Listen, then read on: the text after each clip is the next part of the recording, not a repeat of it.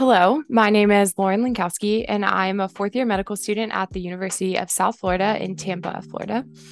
Welcome to the Learn Oncology podcast series. This podcast series is produced alongside Dr. Paris Ann Ingledew, a radiation oncologist at BC Cancer Agency. The goal of this podcast is to familiarize listeners with pertinent topics and core concepts in oncology. As part of this podcast series, we are collaborating with ROCSIG, the Radiation Oncology Education Study Collaborative Group, for a sub series called Cancer Careers. We are hopeful that this series will help our listeners understand the life of an oncologist better. This series will explore paths to different specialties and niches within oncology in a casual setting. You may find that it inspires you to pursue oncology as a career or even just expand your knowledge of cancer career. We hope that you find this episode helpful. Today, we have Dr. Austin Sim, a radiation oncologist just about to start at The Ohio State University and specializing in GI malignancies. Dr. Sim earned both his medical degree and law degree from the University of Virginia in 2017. He went on to complete his residency in radiation oncology at Moffitt Cancer Center at the University of South Florida just under two months ago, where he served as chief resident. During residency, he also served as chair of the National Association of Residents in Radiation Oncology. Welcome, Dr. Sim, and thank you so much for being here today. Oh, no, thank you so much for having me. So, we like to start with an icebreaker. If you could tell us about a hobby that you had during um, residency that you were able to keep up with. Yeah, absolutely. Um, so, you know, one of the things that uh, I started, uh, you know, kind of halfway through undergrad was um, getting really into mixing drinks and cocktails. Um, so, did a lot of reading about it um, and you know uh, ended up um, really you know kind of devoting myself to, to making a ton of cocktails also i think that's really the best way. Um, and then so in med school and law school i actually ended up teaching classes uh, to students. I'd run them you know maybe every couple of months or so. Um, luckily i was able to do that um, when i started in residency. I had uh, most of my alcohol shipped down but unfortunately covid kind of broke out in the middle of it and so i was only able to run uh, one or two of them. Um, but what we did do, which was really fun, um, the uh, interview season right before COVID, we actually had uh, a, a, change up in the way we did our interview dinners uh, for residency.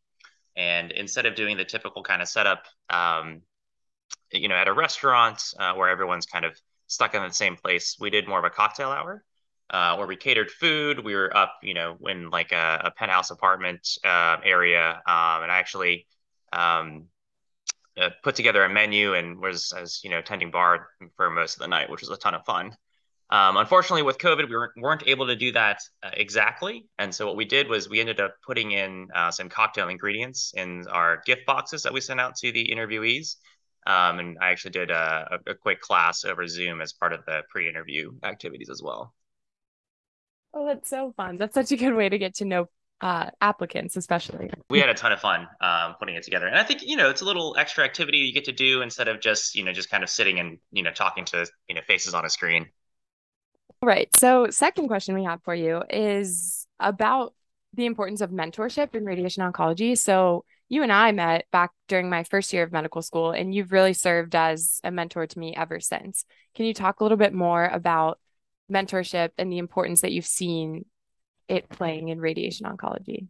Yeah, absolutely. I think it's critically necessary, uh, but not a sufficient element in any career, really, uh, not just uh, radiation oncology.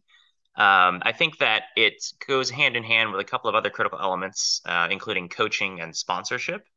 Um, mentors really, their role is to provide advice and guidance uh, to help mentees optimize their own careers. Um, however, this advice is not really that useful in a vacuum um, you know, you would need some coaching to provide constructive criticism and help, um, you know, kind of um, coaches along, as well as sponsorship uh, to provide opportunities in which sponsees can grow. Um, and uh, you know, putting your own political capital out there to kind of help, um, you know, your mentees up. So much like patient care and oncology, no one is an island, um, and no one can do it all alone. And so mentors are really essential to help support uh, and nurture people to, you know, kind of really jumpstart their careers.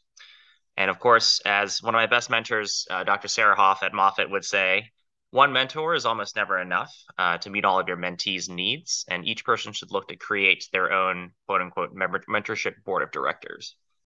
So, when you think about your mentorship board of directors, were you Did you find yourself having only people in radiation oncology, or did you expand to the other uh, fields of oncology as well?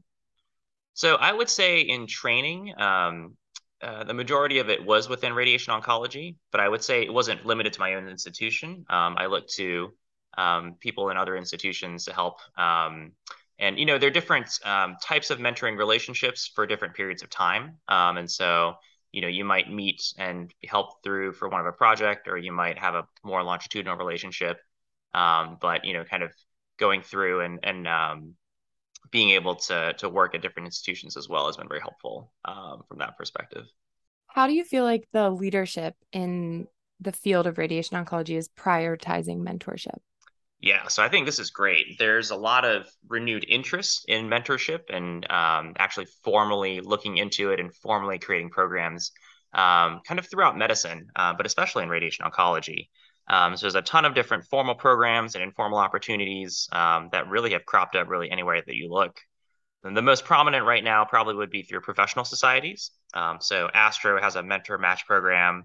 ACRO has mentorship programs as well, both of which are longitudinal programs.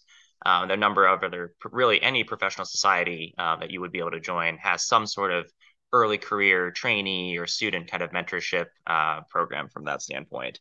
Additionally, um, there's also opportunities at meetings. Uh, so ASCO has a pretty vibrant uh, training early career member lounge at their annual meeting, uh, where you can go schedule time to meet with mentors um, and, and things like that as well. Of course, uh, various training programs and institutions also have their own mentorship programs, either formal or informal.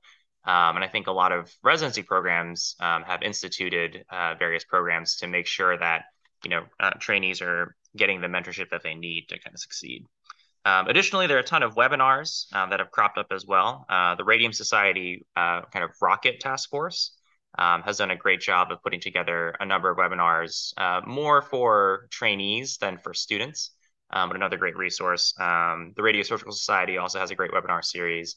Um, so there's a ton of those kinds of resources as well. And then, of course, there are other groups um, that cater to specific interests. Um, so uh, the ARRO uh, Equity and Inclusion Subcommittee has a fantastic mentorship program um, that just wrapped up their first kind of round, and they're actually looking for more mentors as well. Um, so um, really great support in terms of the equity and inclusion space from that standpoint. Of course, I also can't resist uh, putting in a plug that I'm personally involved with, um, currently being led by uh, Anu Saraf out of the Harvard Radiation Oncology program. Um, so this is a multi-institutional pilot um, seeking to formally teach residents to become better mentors. Uh, we currently have it open in a few institutions, including um, my former institution, Moffitt. Um, and, you know, we're really looking to uh, really formalize and really teach people how to become better mentors. Um, as we've identified the importance and the fact that being a good mentor is something that is teachable and learnable, uh, we're moving towards more deliberate incorporation into various curricula. Um, so hopefully with more programs like this, you know, we can make it more robust um, kind of throughout. Yeah, absolutely. I feel like that's a great resource, especially for medical students. Are there opportunities for mentorship if you don't have a home institution or outside of your home institution that you're aware of that students can take advantage of? Yeah, definitely. Um, I think some of the programs that I mentioned before are, you know, kind of more national programs. Um, should definitely be accessible um, to students without home programs, and you can always reach out. Uh, the other thing that I've always found is that people in radiation oncology are very friendly and very approachable, and they're almost always welcoming to people who reach out, um, you know, even informally. And many are also very generous with their time, um, even through things like Twitter or you know even via email. Um, you know, people are, are, are, very approachable and and um, you know very willing to work with you. However, you know, this is not to say that you should email a dozen people and ask them all to be your mentor. Um, being a mentee is not a passive process and does require putting in the work to meet goals and be accountable as well. So I know we talked a little bit about conferences, or you briefly mentioned conferences before. Do you think it is worth a medical student's time to attend conferences? And if we are attending, how do we get the most out of it while we're there? Oh man. Um, so I'm totally biased. Uh, much like making drinks, um, attending conferences and networking has turned into another one of my hobbies, uh, mostly in training. Um, and I made it my goal in residency to attend as many as I could to meet people, to catch up, and to foster connections. Um, I would say that it is absolutely, you know, definitely worth it to medical students for sure. Um, you know, to kind of get your name out there, to start meeting people and getting a sense of what's going on in the specialty. Um, however, this does require some forethought to really maximize your benefits. Um, I think the first thing to really figure out is to figure out what your interests are. Um, so, you know, why, you know, what draws you to the meeting? What kinds of things are you interested in? And, you know, kind of what can you learn from the meeting? Uh, the other piece is um, who can you meet at the meeting to further those interests as well? Um, so if there's someone you want to spend some extended time with, um, you can consider actually reaching out to them beforehand um, and to schedule a time to actually sit down and chat as well. Um, that's something that you can do, but um, definitely a huge fan of meetings. Along with meetings, I feel like we're always hearing from the residents the importance of networking, and you sort of touched on it in that answer. But as a student, what are some ways that we can network or we can work on our networking skill set? Yeah, definitely. Uh, super important. Um, it was really weird. So after spending three years in med school, um, where no one teaches you this stuff at all, um, the transition to law school really opened my eyes and really taught me a lot of the fundamentals of this stuff. Um, but you know, in terms of keeping in context the meetings, um, really you kind of want to have some sense of who you want to meet and how best to accomplish this. Um, so a good way of doing it is if they're speaking at a session, um, you know, you can go to the session and you know kind of try to catch them right after it ends. Um, that's usually a pretty good time. Um, typically, having some sort of common ground to start a discussion, you know, maybe asking a question about what was presented during the session, um, and also having an elevator pitch and being able to package yourself. Um, many of these connections occur, you know, kind of in the space between sessions or during a chance encounter in a hallway. So it's very important to have, um, you know, a very well packaged and kind of polished way to present yourself. Uh, that's memorable. Um, at the same time, you know, a lot of these are, you know, very fleeting kind of encounters. So you also should know kind of when to step away and don't hold the other person captive. Um, but before you part ways, it's really important um, to be able to follow up. Um, so great way to do that is to ask for a business card or an email address or some way to contact them after the meeting. Um, and after you get home, definitely very important to follow up, um, just to drop them a quick email you know, listen, it was uh, great to meet you at this event. Really enjoyed talking about X. Um, and then you can kind of go from there. Um, most of these interactions will last only a few minutes at the most. Um, so going to more meetings and, you know, getting out there more allows more kind of small touches where you can, um, uh, you know, kind of meet the same people, uh, be more memorable from that standpoint. I feel like that's really helpful. Um, just as a quick list of things to do because I think a lot of students feel awkward in that position. So knowing that this is a very normal thing to happen at conferences and to follow up via email, things like that. So thank you for that. Yeah, I know it can feel a little kind of intimidating to, you know, uh, you know, kind of what you say when you approach them. But, you know, if they're speaking at a session, having gone to the session, if you have a follow up question, that's a great way to break the ice. Um, or if you know what kind of work they do, you know, you can kind of chat about that briefly. Um, but you know, it, there's just little things that you can do to kind of just start in and just don't be afraid. People are very approachable. Yeah, absolutely. Well, thank you so much for all of your insight and answers to those questions. Before we head off, do you have any quick pitches about general advice to any students interested in pursuing a career in oncology?